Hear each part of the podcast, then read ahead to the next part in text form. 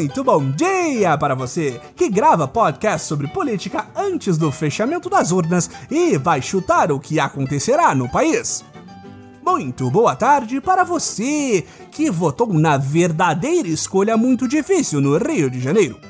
E muito boa noite para você que, podendo apoiar uma candidatura expressiva de esquerda, prefere morrer na praia com candidaturas malucas e esquerda inexpressiva. Este é o Boletim do Globalismo Brasileiro, seu relatório semanal sobre a luta do nosso capitão contra as forças comunistas da zona eleitoral e da zona eleitoreira. Toda semana a gente traz para você aquilo que nem o seu grupo de Zap Zap mostra. Então, não saia daí!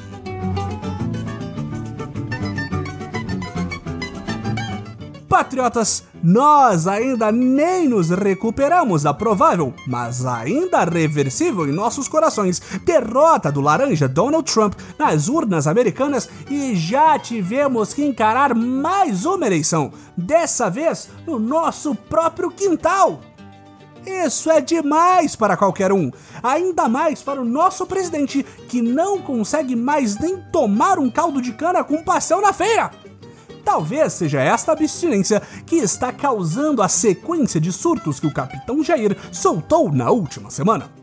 Tudo começou na segunda-feira, quando a imprensa injusta acusou o presidente de comemorar a morte de um voluntário nos testes da vacina do Traidória. A Anvisa tinha mandado paralisar os testes da vacina por conta de um evento adverso inesperado e ninguém sabia o motivo foi quando o presidente respondeu um comentário no Facebook declarando morte, invalidez, anomalia. Essa é a vacina que o Dória quer obrigar os paulistanos a tomar. O pulso ainda pulsa. Mais uma que o Bolsonaro ganha.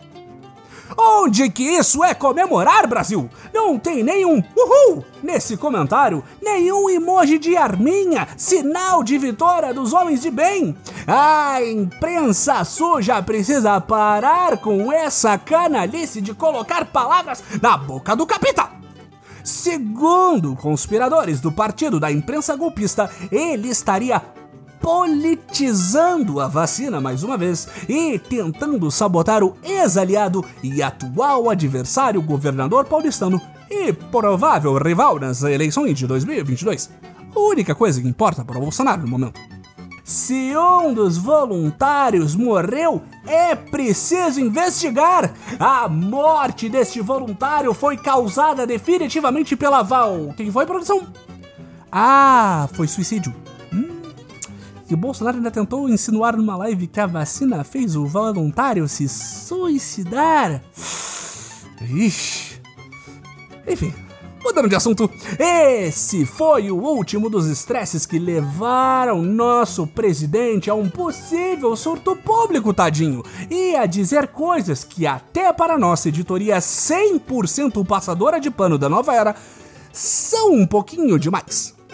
Em cerimônia no Palácio da Alvorada na última terça-feira, nosso Jair puxou a listinha de reclamações e começou a declamá-las para todos que ali estavam em meio a um evento oficial nosso presidente chegou dizendo que não tem um minuto de paz nesse país e que agora o candidato está tentando tirar o seu maior amor, digo aliado, Donald Trump do poder e ameaçando a soberania do Brasil com criações de barreiras fiscais aos produtos verde e amarelos se não apagarmos o fogo da Amazônia que ele mesmo disse que não existe.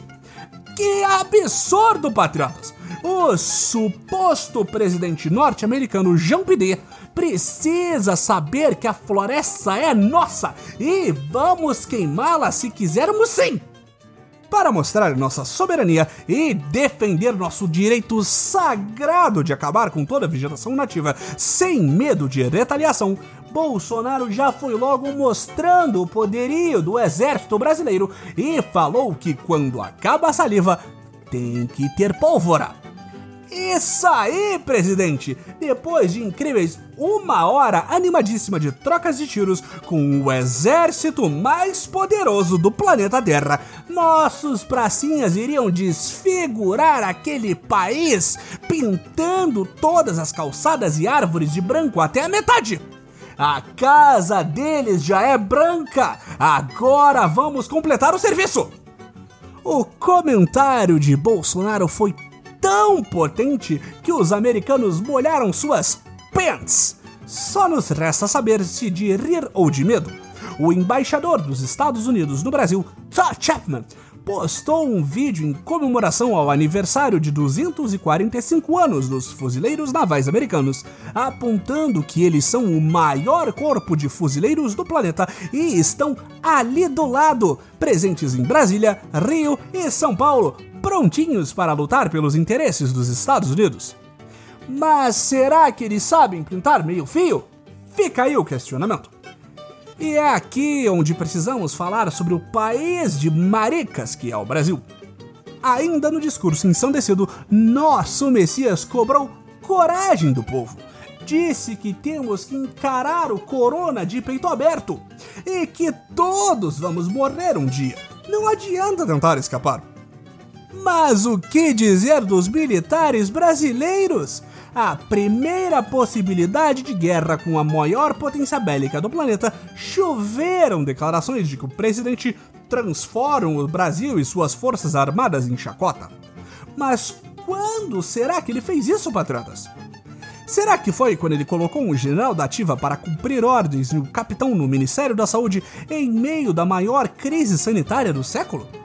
Será que foi quando ele desmentiu o projeto de emenda constitucional a ser apresentada pelo seu vice, também ele um general?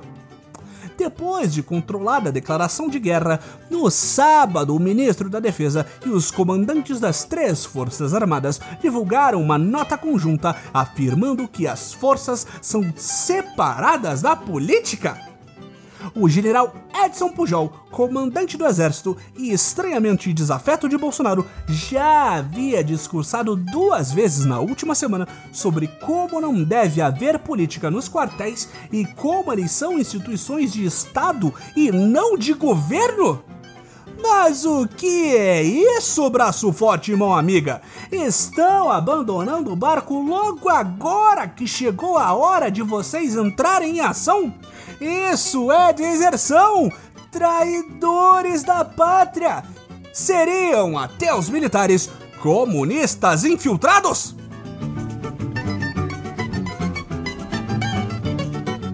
Esse foi o nosso Boletim do Globalismo Brasileiro para a semana de 16 de novembro. Envie sua sugestão ou crítica para nosso perfil em arroba boletim B no Twitter e fique ligado em nossas próximas notícias globalistas. Se possível, ajude a espalhar a palavra do Boletim, avaliando nosso humilde podcast no Globalista Apple, cometendo um patriótico compartilhamento de nossos episódios e considerando apoiar nossas campanhas de financiamento coletivo. Links na descrição do episódio. E lembre-se, guerra acima de tudo, Brasil acima de todos!